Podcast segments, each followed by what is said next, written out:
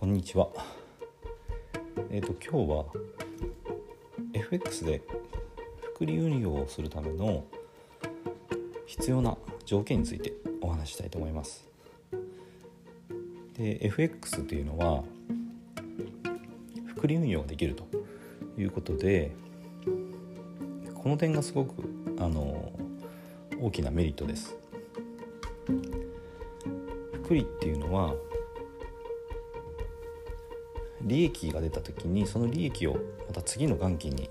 加えていってより大きな利益を得ると。でこれが時間が経つとどんどんどんどん雪だるま式に利益が増えていきます。ですごく魅力的なんですけどもこれをやるにはあの条件があるんですね。ちゃんとその同じことを繰り返さなきゃいけない。でこれが意外と難しいです。でまず必ず期待値がプラスですね。期待値がプラスのトレードを繰り返すこと。だから確率論的にそのトレードをしたらプラスになる、まあ、かあの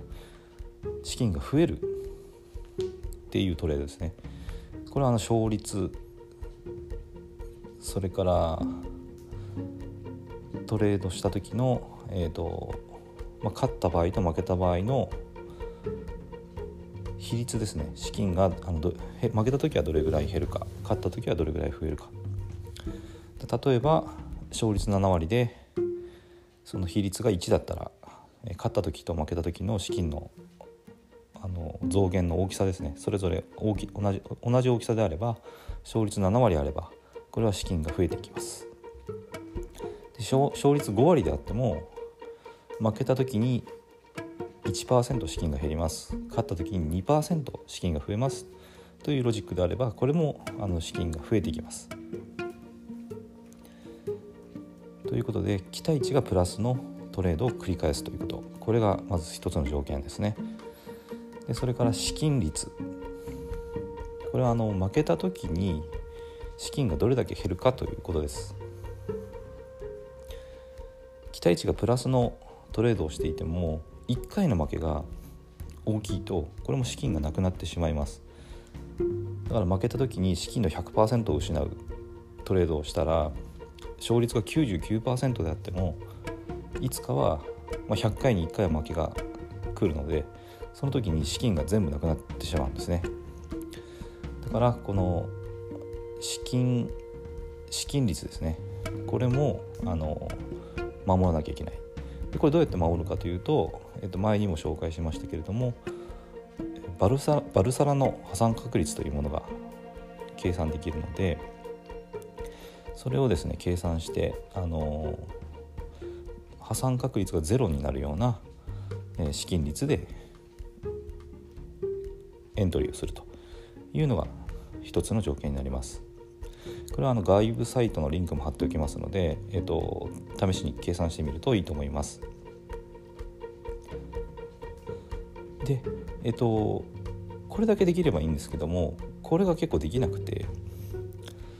でそれがあのできない理由っていうのがやっぱメンタルなんですよね。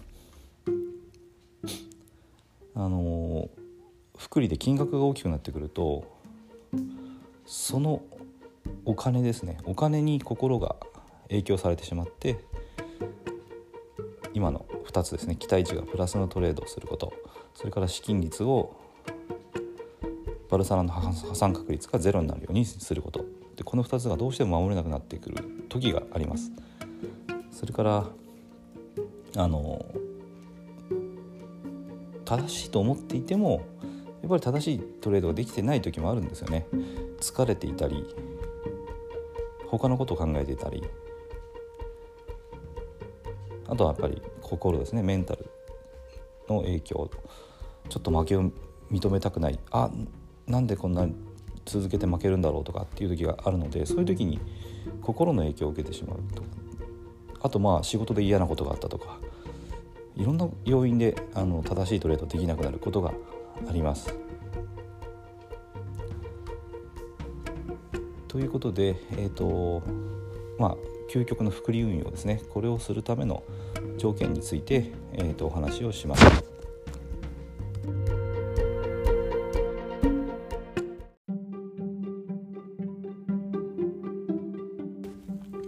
今回も最後まで聞いていただいてどうもありがとうございます。チャンネルの説明ページに私がどんな人間なのかを知ってもらえる1分半ほどで読める簡易プロフィールのリンクを貼っています公式 LINE のリンクも貼ってあります。こちらでは相談も受け付けていますので是非登録してください。サラリーマンが最速で経済的自由を得るには FX と不動産投資を組み合わせるのが最適と考えて